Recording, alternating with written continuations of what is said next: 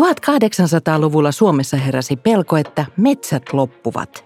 Moni vannoi maatalouden nimiin ja esimerkiksi sanomalehtimies J.V. Snellman piti metsätyötä kurjana ja kehittymättömänä.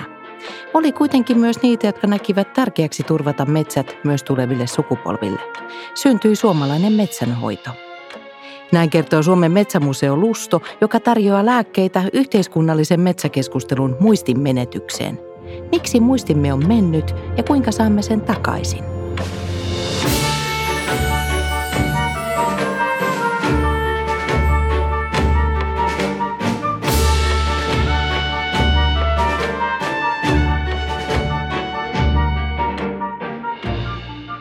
Tämä on meidän aikanamme Museoliiton podcast museoista ja niiden vastauksista aikamme suuriin kysymyksiin.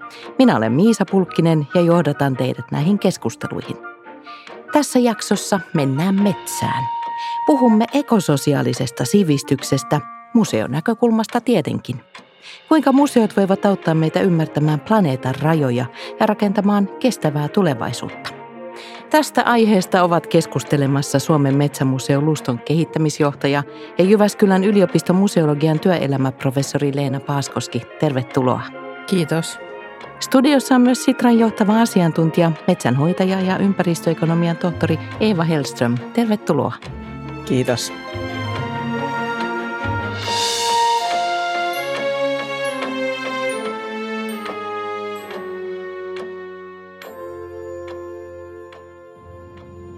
Tuossa alussa jo käväistiin metsässä.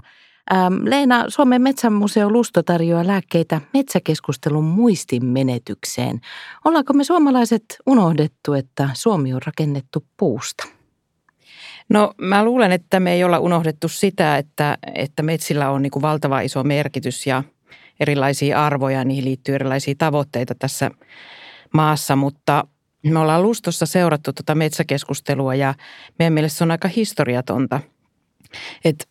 Metsäkeskustelu on tietysti useimmiten ehkä aika vaikeaa johtuen just näistä erilaisista tavoitteista ja arvojen kirjosta, mitä siihen liittyy. Ja sitten kun nämä tällaiset menneisyyden valinnat ja menneisyyden tapahtumat vaikuttaa kuitenkin tässä ajassa, niin ehkä me ollaan unohdettu se, että miksi niitä valintoja on tehty, miksi tämä menneisyys on ollut semmoinen kuin se on. Ja sen takia me halutaan tarjota tämmöisiä videomuotoisia lääkkeitä ja avata niin kuin metsähistorian ilmiöitä, taustottaa niitä vähän enemmän ja tuoda semmoista pitempää aikajatkumoa ja pitempää ajan ymmärrystä niin kuin metsäkeskusteluun. Palautellaan sitä muistia myös tässä keskustelussa. Eeva, sinä työskentelet Sitrassa uuden talousajattelun parissa. Sinulta on juuri julkaistu selvitys nimeltä Kohti uusintavaa taloutta. Mitä on uusintava talous? No, uusintava talous on semmoinen uusi tapa nähdä talouden suhde ihmiseen ja luontoon ja se lähtee siitä, että meidän vallitsevassa niin kuin talousajattelussa ja ympäristöajattelussa niin usein pyritään niin kuin vähentämään niitä aiheutettuja haittoja ja sitten toisaalta korjaamaan niitä haittoja, mitä me ollaan jo aiheutettu luonnolle ja ihmiselle. Mutta sitten tässä uusintavassa ajattelussa oikeastaan kyse siitä, että talous rakennetaan jo niin, että se itsessään oman toimintansa kautta jo niin kuin terveyttää ja elävää sekä luontoa että ihmisten elinvoimaa. Eli se on tämmöistä niin kuin tavallaan hyvin pitkälle eteenpäin katsovaa tapaa ajatella, että miten me eletään fiksusti tällä planeetalla. Onko uusintava talous talouden vastaus kestävyyskriisiin? Ei missään nimessä yksistään, että siihen tarvitaan monenlaisia vastauksia, mutta mun mielestä se uusintava talousajattelu kyllä parantaa meidän edellytyksiä vastata kestävyyskriisiin monella alueella. Te molemmat työskentelette osaltanne ekososiaalisen sivistyksen parissa. Mitä se teille tarkoittaa ja miten se teidän työssänne on läsnä? Musta on ilahduttavaa, että sivistys käsitteenä yhteiskunnassa niin kuin jotenkin nousee nyt taas uudelleen. Se sivistyksestä puhuminen on museoille luontevaa. Sitä on tietysti tehty eri aikoina niin kuin, vähän erilaisten sisältöjen, erilaisten tavoitteiden niin kuin kanssa. Mutta tässä ekososiaalisen sivistyksen osalta viittaan Sitran julkaisemaan Timo Miettisen artikkeliin, jossa hän määrittelee ekososiaalisen sivistyksen niin kuin luonnon ja toisten ihmisten kannalta tärkeiden taitojen kokonaisuudeksi. Ja ekososiaalisesti sivistynyt ihminen ottaa huomioon kulutustottumustensa ja valintojensa seuraukset. Ja mun mielestä museot voi olla tekemässä ekososiaalista sivistystyötä ihan jopa keskeisesti yhteiskunnassa, koska heillä on niin kontakti ylipäätään niin kuin yhteiskunnassa monenlaisiin asioihin ja ihmisiin, yhteisöihin, toimijoihin. Hyvin samansuuntaisesti ajattelen kuin Leena ja mun mielestä niin kuin tänä päivänä sivistystä mitataan ennen kaikkea sillä, että millaiset hyvän elämän mahdollisuudet me jätetään tuleville sukupolville ja kun ei kukaan meistä niin kuin yksin pysty ratkaisemaan näitä meidän maailman ongelmia, niin silloin me tarvitaan siihen sitä sivistystä ja tänä päivänä tarvitaan nimenomaan sitä ekososiaalista sivistystä. Mutta sen lisäksi mä haluaisin vähän tuoda sen ajatuksen, että etenkin niin, kun työskentelee niin kuin ennakoinnin ja tulevaisuustyön parissa, niin mun mielestä niin kuin sivistyksessä se yksi oleellinen näkökulma on se, että siinä on kysymys myös avoimuudesta uudelle ajattelulle ja siihen sitä tarvitaan sitten sitä monenlaista vuoropuhelua ja toisten kuuntelua ja tässä mun mielestä museoilla on ihan tosi tärkeä rooli. Me ollaan tosi suurten muutosten äärellä tässä meidänkin keskustelussa ja kestävyyskriisin ratkaisemisessa. Kulttuuria ja elintapoja täytyy muuttaa varmaankin kaikilla inhimillisen toiminnan alueilla. Kuinka suuri mullistus tässä oikein on meneillään? Mun tekisi mieli verrata tätä mullistusta semmoiseen mullistukseen, mikä tapahtui tuolla keskiajalla ja varmaan monet muistavat, että silloin eli semmoinen puolalainen tähtitieteilijä kuin Nikolaus Kopernikus ja hänhän rohkeasti väitti silloin, että maapallo kiertää aurinkoa eikä päinvastoin, vaikka kaikki akateemiset väitti että maapallo on kaiken keskuksena. Ja tästä sitten syntyi semmoinen valtavan iso niin kuin ajattelutovan muutos monessa maassa. Se kesti niin kuin muutamia sukupolvia, tarvittiin Galileo Galileikin kaukoputkinen osoittamaan asiaa ja niin edelleen. Ja mä näen, että tässä ekososiaalisessa sivistyksessä, siinä muutoksessa, mitä me tarvitaan tänä päivänä, niin meidän kulttuurissa ja ajattelussa on kyse ihan yhtä suuresta ajattelutavan mullista. Tämmöistä niin kuin mielenkumouksesta, joka tapahtui myöskin silloin Kopernikuksen aikaan. Joo, mä oon samaa mieltä, että se mielenkumous voisi tässä olla sitä, että jos me ruvetaan ajattelemaan niin, että kulttuuri ja ihminen sen mukana onkin osa luontoa, eikä sen ulkopuolella. Me ollaan totuttu hirveän kauan ajattelemaan niin, että ihminen kulttuureineen on jotenkin luonnon yläpuolella tai ainakin ulkopuolella. Joo. Mutta musta on ruvennut tuntumaan yhä enemmän siltä, että jos me nähtäisiin itsemme osana sitä luontoa, yhtenä toimijana siinä, nyt tässä tapauksessa osana metsää, yhtenä metsässä asuvana eliönä, niin mä luulen, että se voisi olla aikamoinen niin kuin rikkaus ja semmoinen niin kuin silmiä avaava ajattelutavan muutos, jossa se lajien välisyys ja se jotenkin se ymmärrys siitä olemassaolosta ja ehkä sen rajoistakin niin voisi avartua. Joo. Ja jos mä katson tätä vähän niin kuin taloudenkin näkökulmasta, niin me helposti ajatellaan, että talous on joku semmoinen hyvinvointia tuottava kone. Mutta sitten voitaisiinko me ajatella sitä myöskin semmoisena niin kuin puutarhurina, joka auttaa sitä luontoa ja ihmisyhteisöjä kukoistamaan. Ja tämä niin kuin muutos on niin valtava, että niin kuin samoin niin kuin Kopernikuksen aikaan, niin kyllähän se vaatii meiltä periaatteessa aika pitkän ajan. Mutta se ongelma on siinä, että meillä ei tätä aikaa ole käytettävissä tänä päivänä meidän kestävyyskriisin ratkaisemiseksi. Ja just tämä ristiriita siinä, että muutos on suuri ja aikaa vähän, niin tämähän aiheuttaa meidän yhteiskunnassa niin aika paljon erilaista kipuiluja ja vastareaktioita.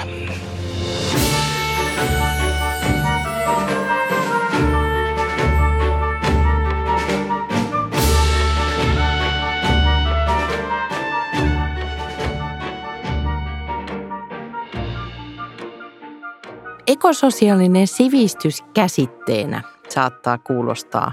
Ehkä se on vielä hieman vieras suomalaisessa niin kuin yhteiskunnallisessa keskustelussa, mutta meillä on aikamoinen joukko ihmisiä, jolle se on arkipäivää. Ekososiaalinen sivistys on nimittäin osa varhaiskasvatuksen perusteita ja perusopetuksen opetussuunnitelman perusteita. Onko nuorisossa tässä mielessä tulevaisuus ja onko lapset meitä aikuisia taitavampia käsittelemään näitä kysymyksiä? No luultavasti on ja onneksi on niin, että että on monta kertaa ajatellut omaa nuorisoa, joka on ihan toisenlainen niin kuin kuluttajina, että tekee tosi tarkkoja valintoja kulutuksen suhteen, ei halua mitään ylimääräistä tavaraa, mitä ei niin kuin todella paljon tarvitse. Lainaa mieluummin, kun hankkii jotain ja ne on kasvaneet ihan niin kuin erilaisessa maailmassa ja erilaisen ymmärryksen kanssa ja sitä on jotenkin hirveän hienoa ja lohdullista seurata myös. Ja lapset ja nuorethan on tärkeitä, koska heissä on se meidän tulevaisuus, mutta sitten samaan aikaan tekee mieli myöskin muistuttaa siitä, että ekososiaalista sivistyksestä kun puhutaan, niin silloin usein niin kuin myöskin tulee mieleen erilaisten alkuperäiskansojen viisaus ja heillä, jos kenellä on ollut semmoista ekososiaalista sivistystä hyvin paljon ja on edelleenkin ja sen takia mun mielestä olisi myös hyvä pohtia sitä, että mitä opittavaa meillä voisi heiltä olla ja tässäkin mun mielestä museolla on tärkeä rooli. Me varmaan tarvitaan niin kuin monenlaisia oppeja, että me tarvitaan sitä esimerkiksi alkuperäiskansojen esimerkkiä. Me tarvitaan jotakin ehkä menneisyydestä, että mitä hyviä konsteja siellä on ollut, mitä me voitaisiin edelleen hyödyntää. Mutta me varmaan tarvitaan myös jotakin ihan uutta, että se on ehkä semmoinen yhdistelmä tätä kaikkea. Ja mä en myöskään usko, että pelkällä teknologialla ratkaistaan tätä, vaan että siinä on niin kuin kaikki konstit tarpeen. Juuri näin, ja kyllähän semmoista alkuperäiskansojakin viisautta täytyy miettiä, että miten sitä tänä päivänä sovelletaan uudella tavalla tässä ajassa ja tässä yhteiskunnassa, että monimuotoinen kysymys. Mutta onneksi meillä on museoita, paikkoja, jossa kaikki nämä aspektit kohtaavat. Olet Leena sanonut, että museot on muutoksen asiantuntijoita. Millä tavoin museo voi auttaa ymmärtämään nyt esimerkiksi tätä kestävyyskriisiin liittyvää muutosta, joka meillä tässä on käsillä? No mun mielestä museoiden niin kuin tärkein työkalu on aikaulottuvuus kuitenkin niin kuin pohjimmiltaan. Mä en oikeastaan keksi mitään muuta sellaista toimijaa, joka erityisesti ja niin perustavanlaatuisesti operoisi niin kuin ajalla kuin museot. Ja vaikka museot ehkä on pitkään nähty sellaisena menneisyystoimijoina, että me ikään kuin katsotaan sinne menneisyyteen ja kuljetaan selkä edellä kohti tulevaisuutta ja katsotaan, mitä sieltä olan yli tulee, niin museon määritelmässä sinällään ei ole mitään sellaista, mikä estäisi meitä tekemästä niin kuin tulevaisuustyötä. Ja nyt on ehkä kyse siitä kulkusuunnan muutoksesta, että mä haluaisin kääntää sitä kulkusuuntaa kohti sitä tulevaisuutta. Se on niin kuin loppujen lopuksi se, joka ratkaisee kaiken, että meidän pitäisi katsoa sinne kohti tulevaisuutta ja kuitenkin niin, että meillä on siellä taustapeilissä se menneisyys koko ajan, koska on hirveän vaikea tavallaan hahmottaa, mitä siellä tulevaisuudessa on tai mitä siitä pitäisi ajatella, jos me ei tiedä, miten me ollaan tultu tähän hetkeen. Mutta silti mun mielestä noista ajan ulottuvuuksista museolle tärkein hetki on nykyhetki. Koska tästä hetkestä käsinhän me katsotaan taaksepäin, me katsotaan tästä hetkestä eteenpäin. Joten museoina meidän pitäisi olla ihan hirveän tietoisia siitä, mitä ihmisille kuuluu, mitä yhteisöille kuuluu, mitä yhteiskunnassa tapahtuu just nyt. Ja mä ajattelen niin, että kun kulttuuri on prosessi, joka on niin kuin jatkuvassa liikkeessä, se on niin kuin sen myötä jatkuvassa muutoksessa. Jos kulttuuri lakkaa muuttumasta, se kuolee. Niin museot ei säilytä kulttuuria, ne säilyttää todisteita siitä kulttuurisesta kehityksestä.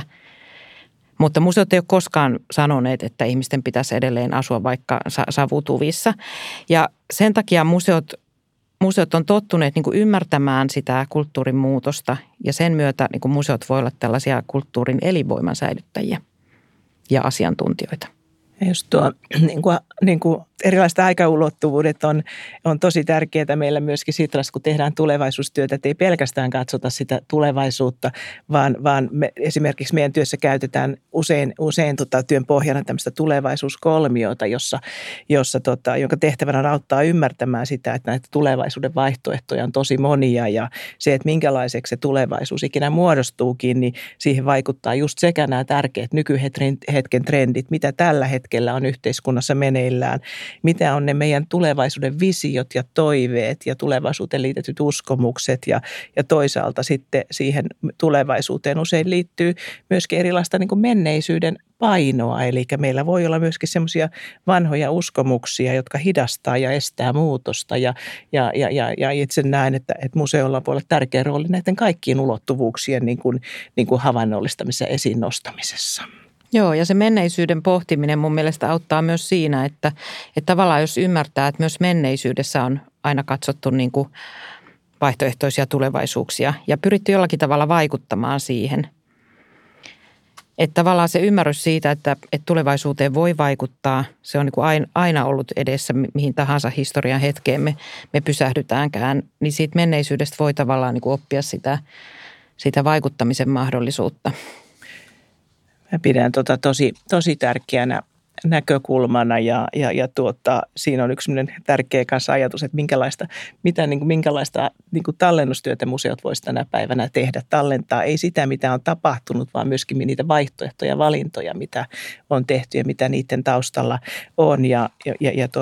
Mutta ehkä nyt sitten tekisi mieli kääntää katse myöskin nyt sinne vähän niin kuin tulevaisuuteen ja me niin kuin helposti ajatellaan, että museot on jotenkin niin kuin semmoisia neutraaleja objektiivisia toimijoita, mutta silloin kun lähdetään tekemään tulevaisuutta, niin me puhutaan aina väistämättä myöskin vallankäytöstä ja mun mielestä se on tosi tärkeä ihan sen takia, että museot voi auttaa laajentamaan niin kuin sitä, että semmoista tulevaisuusvaltaa, että sitä, että kuka voi osallistua tulevaisuuskeskusteluun ja miten monimuotoisista näkökulmista sitä tulevaisuuskeskustelua käydään, että kenen ääni kuuluu ja mitä siellä tulevaisuudessa voisi näkyä ja erityisesti tänä päivänä mun mielestä niin kuin museolla niin sen tulevaisuusvallan lisäksi on myöskin vastuuta rakentaa sitten niitä tarinoita, jotka ruokkii sitä kestävyyttä ja parhaimmillaan ekososiaalista sivistystä. Joo, mä oon ihan samaa mieltä tuosta. Tähän väliin on varmaan hyvä tuoda keskusteluun sellainen käsite kuin dynaaminen museo. Ja tämä on itse asiassa, dynaaminen museo on asia, joka on tässä meidän aikanamme podcastissa jo esiintynyt tulevaisuuskeskustelussa, mutta nyt voidaan sukeltaa tähän aiheeseen vielä syvemmälle, koska Leena, olet ollut tätä dynaamista museota määrittelemässä. Minkälainen paikka se dynaaminen museo on? No ihan ensimmäiseksi voisi sanoa, että se ei oikeastaan ole paikka. Se on ehkä toimintatapa tai konsepti. Ja ehkä se ajatus niin kuin lähtee siitä, Kimmo Leveä on museoalalla esittänyt jo vuosia sitten, että museo ei lähtökohtaisesti ole rakennus, eikä paikka, eikä näyttely, eikä myöskään kokoelma, vaan museo on yhteiskunnan palvelu. Mutta jotenkin itse kun ajattelen palvelua, niin mulle tulee aina mieleen se tiski, jonka toisella puolella on asiakas ja toisella puolella on se palvelun tarjoaja. Ja sen takia mä mieluummin ajattelisin, että museo on konsepti tai toimintatapa. Ja dynaamisen museon ajatus on ihan yksinkertaisesti se, että se voi toteutua missä tahansa yhteiskunnassa, missä sitä tarvitaan.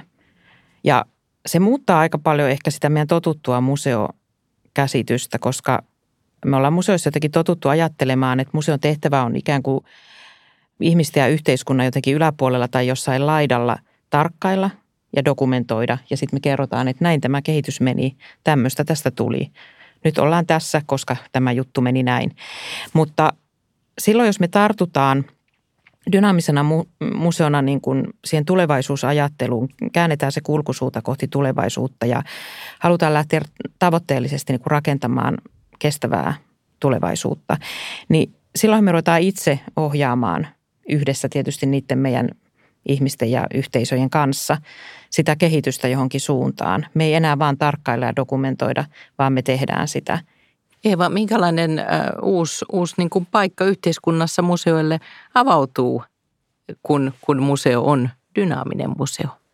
No mun mielestä siinä on ihan valtavia mahdollisuuksia just siinä liittyen just siihen vuorovaikutukseen yhteiskunnan kanssa, että ei olla vuorovaikutuksessa vaan sen kokoelman ja niiden vierailijoiden asiakkaiden kanssa, vaan todellakin ollaan laajasti niin kuin vuorovaikutus koko yhteiskunnan kanssa ja koska sitten nämä monipuoliset sidosryhmäsuhteet, mitä museollakin on, niin on just se, mikä mahdollistaa sitä moniäänistä keskustelua ja vain semmoisen moniäänisen keskustelun kautta, niin se meidän tulevaisuus voi kehittyä joksikin uudenlaiseksi ja saada niin kuin uusia ulottuvuuksia. Että musta tämä on ihan mielettömän kiinnostavaa ja kutkuttavaa ajattelua. Mä oon viime aikoina miettinyt aika paljon niin kuin museoita verkostona, että kun Suomesta aina sanotaan, että tämä on museoiden luvattu maa ja meillä on 160 ammatillista museotoimijaa, jotka hallinnoi jotain yli 300 museokohdetta ja kaiken kaikkiaan meillä on museoita yli 1000. Ja jos ne asettaa Suomen kartalle, niin se on täynnä museoita. Ja ne on tosi erilaisia, niitä on pienissä kylissä, isoissa kaupungeissa, ne liittyy johonkin teemaan, ne liittyy johonkin maantieteelliseen alueeseen, on erikoismuseoita.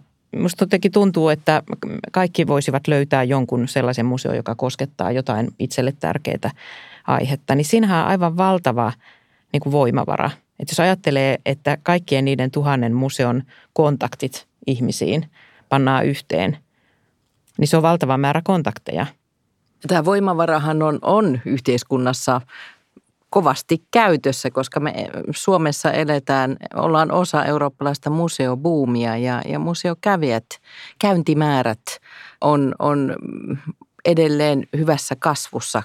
Jos me ajatellaan museokäyntiä siitä ehkä suppeammasta totutusta näkökulmasta, jossa museokäynti on se, että mennään lipputiskille ja ostetaan lippu tai vilautetaan museokorttia ja sitten katsotaan näyttely, niin kuinka tämä dynaaminen museo ja se museon uusi niin kuin itsemäärittely, niin miten se näkyy sen kävijän näkökulmasta? No dynaaminen museo totta kai voi toimia myös sen näyttelynsä ja sen rakennuksensa, käyntikohteensa ja sen niin kuin tukikohtansa kautta ihan yhtä lailla, mutta se voi yhtä lailla niin kuin ikään kuin konkretisointua missä vaan. Me voi ajatella niin, että me ollaan nytkin museossa. Me puhutaan museoista, me puhutaan ajasta, menneisyydestä, tulevaisuudesta. Ehkä se dynaaminen museo on esimerkiksi juuri nyt tässä meidän 3 keskustelussa läsnä. Ja kuulijoiden korvissa niin, tietysti kyllä. Myös. Yksi aspekti, joka tämän hetken museokeskustelussa on pinnalla, on elävä perintö. Mikä sen merkitys on museotyössä tällä hetkellä? Mä sanoisin niin, että se on kasvava merkitys. Et me Lustossa 2014 mentiin mukaan elävän perinnön työhön ja silloin ehkä aika pinnalla oli se, että tämmöisiä elävän perinnön ilmiöitä voidaan luetteloida elävän perinnön wikiin ja sitten sieltä hakea niitä kansalliseen luetteloon ja kansainväliseenkin luetteloon. Ja mietin silloin, muistan, että itse mietin silloin, että mikä tällaisten luetteloiden merkitys oikeastaan sitten loppujen lopuksi on, mutta mä oon ollut yllättynyt siitä, miten paljon se itse asiassa on muuttanut asioita, että Lustossa se elävän perinnön työ lähti aika lailla liikkeelle siitä metsäsuhdeajattelun löytämisestä ja se lähti niin kuin muuttamaan oikeastaan meidän tapaa tehdä museotyötä. Se lähti rakentamaan mun mielestä tätä dynaamisen museon käsitettä ja kun elävä perintö on niin kuin elävissä ihmisissä olevia tietoja, taitoja, maailmankuvia ja toimintaa, niin sitähän ei voi elävässä muodossa edes tallentaa niin kuin meidän sellaisiin perinteisiin museokokoelmiin. Ja silloin se tarkoittaa sitä, että se meidän kulttuuriperintötyö, mitä me ollaan ehkä totuttu enimmäkseen ajattelemaan niin kuin fyysisinä kokoelmina, joihin toki liittyy niin kuin aineettomia merkityksiä ja sitä tietoa, niin se saa ihan uuden suunnan. Ja mä oon tätä aika paljon pohtinut viime aikoina, että itse asiassa ikään kuin osa siitä meidän museoobjektista tai museokokoelmista on elävän perinnön työn myötä elävissä ihmisissä. Ja silloin se laittaa ne elävät ihmiset sinne museotyön keskiöön. Me aika usein puhutaan kulttuuriperinnöstä niin kuin itseisarvona ja ajatellaan, että ne meidän museoesineet tai muut museokokoelmat on se, minkä takia me ollaan olemassa. Mutta me ollaan itse asiassa olemassa näitä eläviä ihmisiä varten. Tämä elävän perinnön ajatus on mun mielestä tosi kiehtova, mutta sen voisi tehdä vielä kiehtovammaksi se, että me kytketään siihen se elämänperintö vielä lisää, eli just se ekososiaalinen sivistys, mistä me ollaan puhuttu.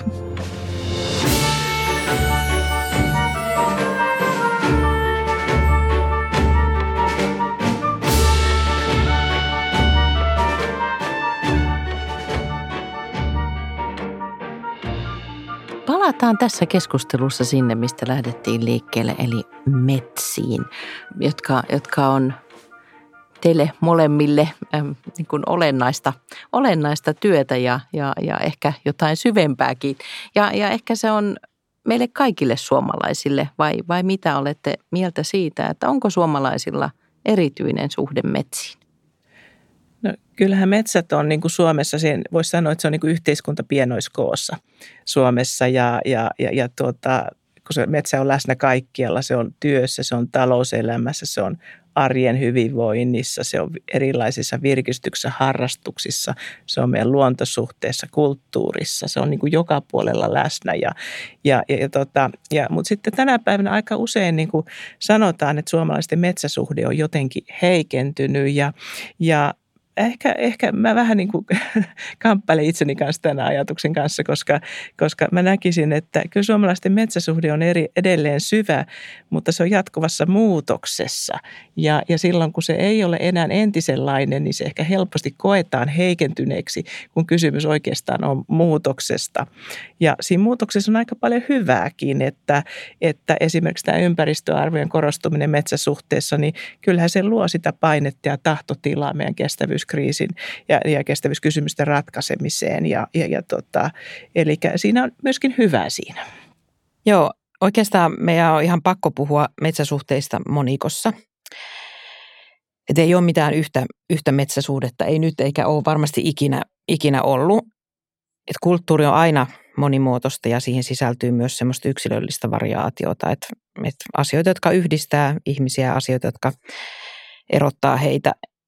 Ja tämmöisestä niin kuin erityisestä suomalaisesta metsäsuhteesta ei ole kyllä myöskään mitään tieteellistä näyttöä, että tietääkseni vaikka eri maiden ja kansojen metsäsuhteita ei ole tieteellisesti vertailtu. Enemmän ehkä on kyse mielikuvista ja niin kuin niihin liitetyistä tämmöisistä positiivisista asioista, että suomalaisten metsäsuhteet olisi jotenkin poikkeuksellisen läheisiä tai hyviä. Varmasti on paljon esimerkkejä vastakkaisistakin asioista. Ja tämä metsäsuhteen tämmöinen erityisyys on herättänyt aika paljon myös kritiikkiä. Mutta toki niin kuin suomeksi kutsutulla alueella on ihan omanlaisensa luonto ja ihan omanlaisensa historia, ne historian vaiheet. Ja se vaikuttaa siihen, minkälaisia niistä metsäsuhteista on tullut. Ja ne on niin kuin ainutlaatuisia, ihan yhtä ainutlaatuisia kuin muillakin metsäisillä mailla. Et ehkä tämä on niin kuin se, ja se ainutlaatuisuus tietenkin hyvässä ja pahassa, että se ei tarkoita vaan siis sitä positiivista puolta. Suomessahan on kuitenkin, niin kuin Eeva sanoi, niin tosi vaikea välttyä sitä metsän läsnäololta. Että se on meidän ympärillä ihan fyysisesti, mutta myös niin kuin meidän historiassa ja kaikissa syvärakenteissa ja kulttuurissa ja näin. Ja tutkimuskohteena se ainakin on loputtoman kiinnostava, koska se on niin monimuotoinen ja ristiriitainenkin. Ja tosiaan metsäsuhteita on, paitsi että niitä on erilaisia, niin niitä on myöskin eri tasolla, että meillä niin kuin yksittäisillä ihmisillä voi olla oma metsäsuhde, ammattikunnilla voi olla tietynlaisia piirteitä, ehkä omassa, jopa meidän niin kuin Suomella niin kuin politiikassa voi olla tietynlaisia niin kuin tyypillisiä tapoja suhtautua metsään ja metsien käyttöön, että meillä on niin kuin, paitsi hyvin niin kuin moniulotteinen, myöskin monitasoinen se suomalaisten ja koko Suomen yhteiskunnan metsäsuhde. Ehkä me suomalaiset kuitenkin halutaan kertoa itsestämme tätä tarinaa, että metsäkansaa ollaan. Voiko siinä olla jonkunnäköistä pientä itsepetostakin sille, että kestävyyskriisi olisi meille jotenkin helpompi ratkaista, kun meillä tällainen, me kuvitellaan, että meillä jokin erityinen metsäsuhde on? Niin, vaikea sanoa. Voi olla. Tai ainakin se kuvastaa sitä, että sillä on niin kuin tämmöinen vahva identiteettimerkitys, että me niin kuin paikannetaan itsemme siihen. Kyllä, ja sitten toisaalta kun metsäsuuteen se liittyy usein niin kuin vahva tämä identiteettiulottuvuus ja kaikkien identiteetti ei sitten ole samanlainen, niin se johtaa myöskin niin kuin usein aika vahvaan polarisoitumiseen sitten niin kuin yhteiskunnallisessakin metsäkeskustelussa ja se näkyy just siinä, kun tämmöiset erilaiset ekososiaaliset vaatimukset on vahvistunut samaan aikaan, kun sitten niin kuin metsäala esimerkiksi kamppailee globaalien markkinoiden paineessa ja kannattavuuden parissa, että tämmöinen samaan aikaan meillä on tämmöinen polarisaatiokehitys käynnissä. Niin minkälaista polarisaatiota te havaitsette metsäkeskustelussa oman työnne kautta? Joo, tämä on hyvä kysymys museolle, joka on ikään kuin puhunut paljon niin kuin aikaisempina vuosina sitä metsähistoriasta. Ja se myös näkyy sillä tavalla, että siinä vaiheessa, kun me museona taas tultiin tähän nykyhetkeen ja tähän metsäsuhdekeskusteluun, joka on niin kuin täysin tässä yhteiskunnan niin kuin nykyhetkessä, niin se ei ole ollut mitään hirveän helppoa. Et silloin huomaa sen, että se mitä museo sanoo, niin sillä onkin väliä. Et me keskustellaankin nyt asiasta, joka liikuttaa ja koskettaa ihan hirveästi ihmisiä eri tavoin. Että kyllä me ollaan saatu myös niinku sellaisia epäilyksiä, että kenen asialla me ollaan, kenen puolesta me puhutaan, mitä mieltä me nyt ollaan. Että siinä on täytynyt tehdä ihan valtava semmoinen, myös se museon niin kuin oma työ, että me ollaan tutkittu sitä metsäsuhdekäsitettä ja ikään kuin itsellemme niin kuin kristallinkirkkaasti mietitty, että mitä se oikein tarkoittaa. Että me voidaan käydä sitä niin kuin keskustelua. Mutta kyllähän se keskustelu varmaan, niin kuin metsäkeskustelu on jotenkin tuntuu, että se polarisoituu koko ajan ja sen niin kuin, että siitä jotenkin päästäisiin eteenpäin, niin kyllä siinä varmaan tarvitaan kaikkia mahdollisia keinoja, joskaan en etsisi siinä mitään konsensusta, koska sen jälkeen ei tapahdu enää mitään.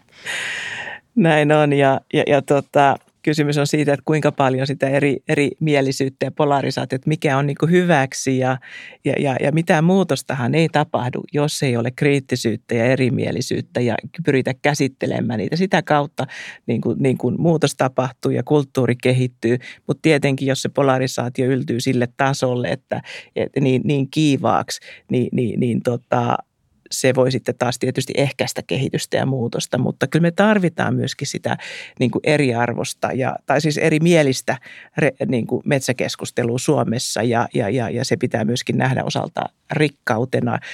Tässä tullaan sitten siihen niin kuin museon niin kuin tärkeisiin rooleihin niin kuin metsäkeskustelussa, ja se, että kun museot on auki kaikille, niin sen takia niin kuin museot voi niin kuin auttaa sen keskustelun käymisessä ja että saadaan niin kuin myöskin uusia tahoja mukaan siihen keskusteluun ja se, mistä niin kuin lähdettiin liikkeelle ja mitä Leena hienosti kuvasikin tuossa, on se muutoksen näkökulma.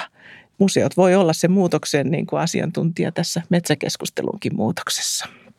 Joo, ja mä jotenkin haluaisin niin kuin valaista sitä keskustelua vähän niin kuin monista, tai sitä metsää ja metsäkulttuuria vähän niin kuin monista eri suunnista ja myös sen ajallisen muutoksen suunnasta ja jotenkin sillä tavalla yrittää lisätä ymmärrystä niin kuin sekä metsistä että ihmisistä, ajasta, kehityskuluista, syy-seuraussuhteista.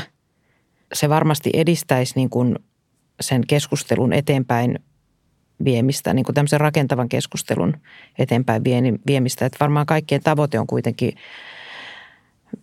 niin kuin saada paremmin yhteensovitettua niitä metsiin liittyviä tavoitteita. Metsä myös menee helposti tunteisiin ja varsinkin kun mietitään kestävyyskriisiä, ilmastokriisiä ja puhutaan ilmastoahdistuksesta ja erilaisesta stressistä, jota aiheuttaa se, että kun ehkä ilmastodenialisteja on nykyään aika vähän kuitenkin julkisessa keskustelusta ja sitä tilaa annetaan vähän, niin kyllä me tiedetään, mitä pitäisi tehdä, mutta se on vaikeaa. Miten museo voi auttaa tunteiden käsittelemisessä? No se tavallaan empatian kanssa työskentelyhän on yksi semmoinen, mistä museoalalla on takavuosinakin jo pitkään puhuttu. Ja se, että me puhutaan aika usein asioista myös semmoisessa arjen tasossa, mikä koskettaa ihmisiä. Ja tuodaan ehkä esimerkkejä, ajallisia esimerkkejä siitä, että miten ihmiset on selviytyneet erilaisista asioista. Että ainakin se voisi olla sellainen niin kuin museolle luonteenomainen tapa tarttua siihen.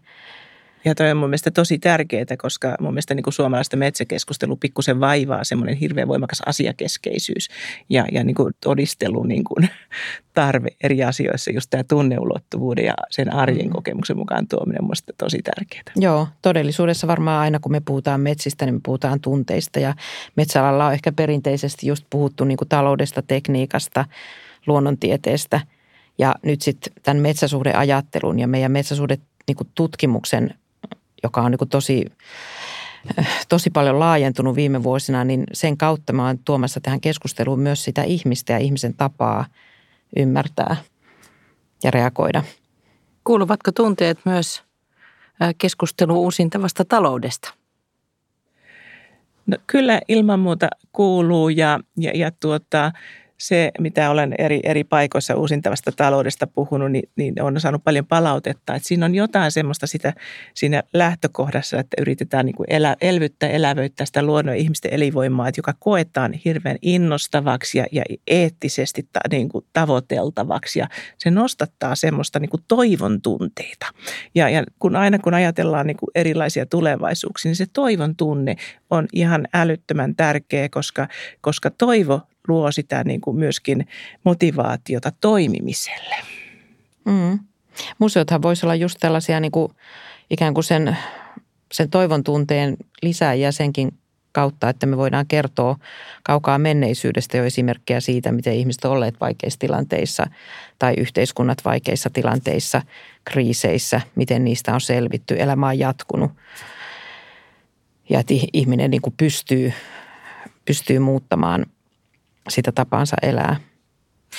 Eeva, kun työssäsi ennakoit ja ajattelet tulevaisuuksia, niin näetkö tässä metsäkysymyksessä sellaisia keskusteluja, jota on siellä näköpiirissä, mutta jota me vielä ei käydä, jota meidän pitäisi käydä? No, minusta niin kuin metsäkeskustelussa ensinnäkin ihan keskeinen lähtökohta on, että eri toimijoilla on se niin kuin vahva oma halu siihen kuunteluun ja toisten näkökohtien niin kuin ymmärtämiseen, vaikka ne ei vastaiskaan sitä omaa näkemystä. Ja mielestäni niin kuin merkkejä tästä niin kuin välillä aina näkyy yhä enemmän. Sitten välillä taas tuntuu, että tavallaan että puhutaan niin kuin vähän toisten ohi sitten metsäkeskustelussa. Mutta kaiken kaikkiaan niin kyllähän niin kuin se, mistä lähdin vähän liikkeellekin, tämä iso kysymys siitä, että mikä on pohjimmiltaan se ihmisen ja luonnon, eli tässä suhteessa niin kuin metsän ja talouden niin kuin keskinäiset roolit. Niin tämä on se ydinkysymys, johon niin kuin usein monet asiat jää kiinni. Että nähdäänkö me se asetelma, että luonto ja ihminen palvelee taloutta, vai osataanko me asettaa talous ja metsätalous myöskin niin kuin luonnon ihmisten elämän palvelukseen?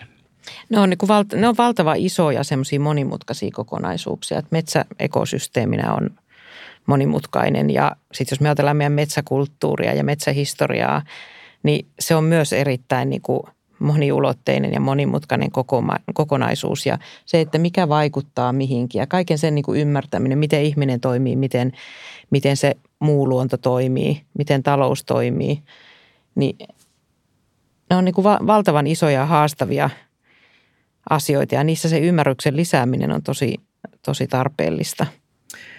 Ja sitten samaan aikaan on niin kuin tärkeää olla rehellinen sille, että me ei ymmärretä tätä kaikkia. Jos me kuvitellaan, että me ymmärretään, meillä on vastaukset niin näin kaikkiin asioihin, niin me ollaan todennäköisesti väärässä. Näin on. Tämä on tärkeä ajatus ottaa mukaan tulevaisuuksiin ja sellainen hyvä lähtökohta monille pohdinnoille. Tässä podcastissa on tullut aika kiittää hyvästä keskustelusta. Mutta sitä ennen pyydän teitä jo totuttuun tapaan antamaan pienen mentaalisen talletuksen meidän aikanamme podcastin kokoelmaan. Yksi museoiden tärkeistä tehtävistä on kulttuuri- ja luonnonperinnön sekä taiteen tallentaminen. Mitä te haluatte tallettaa kokoelmaan tämän keskustelun aihepiiristä? No, tämä on mun mielestä pikkusen ristiriitainen kysymys niin kuin silloin, kun me ollaan just puhuttu siitä, että museoiden tehtävänä ei tänä päivänä ole pelkästään se tallentaminen, vaan myös tarjota niitä näkökulmia ja tukea sen tulevaisuuden luomiselle. Mutta jos me kuitenkin nyt puhutaan sit siitä tallentamisesta, niin se mitä yleensä niin kuin museoissa kannattaisi mun mielestä nykyistä enemmän tallentaa on just ne erilaiset tulevaisuuskuvat, niihin liittyvät valinnanpaikat ja tehdyt valinnat, niin ihan siitä riippumatta, että minkälaiset tulevaisuuskuvat lopulta toteutuu, mutta tästä keskustelusta niin mä tallentaisin ehdottomasti tämän tyyppiset podcastit esimerkkinä siitä tavasta, jolla museot voi olla mukana rakentamassa uutta ajattelua ja olla vaikuttamassa tulevaisuuteen.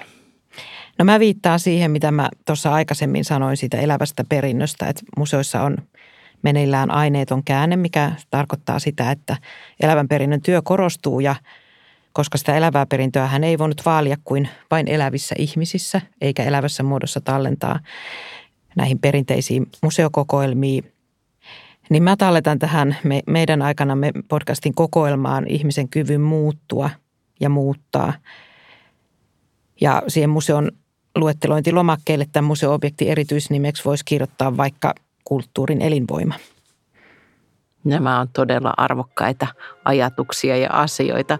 Kiitos näistä ja kiitos tästä keskustelusta. Jos keskustelu miellytti ja avasi ajatuksia, niin kannattaa toki laittaa meidän aikanamme podcast-seurantaan. Lisää museoiden vastauksia aikamme suuriin kysymyksiin on luvassa tänä syksynä, kun keskustelemme lisää muun muassa nykydokumentoinnista. Siitä lisää meidän aikanamme.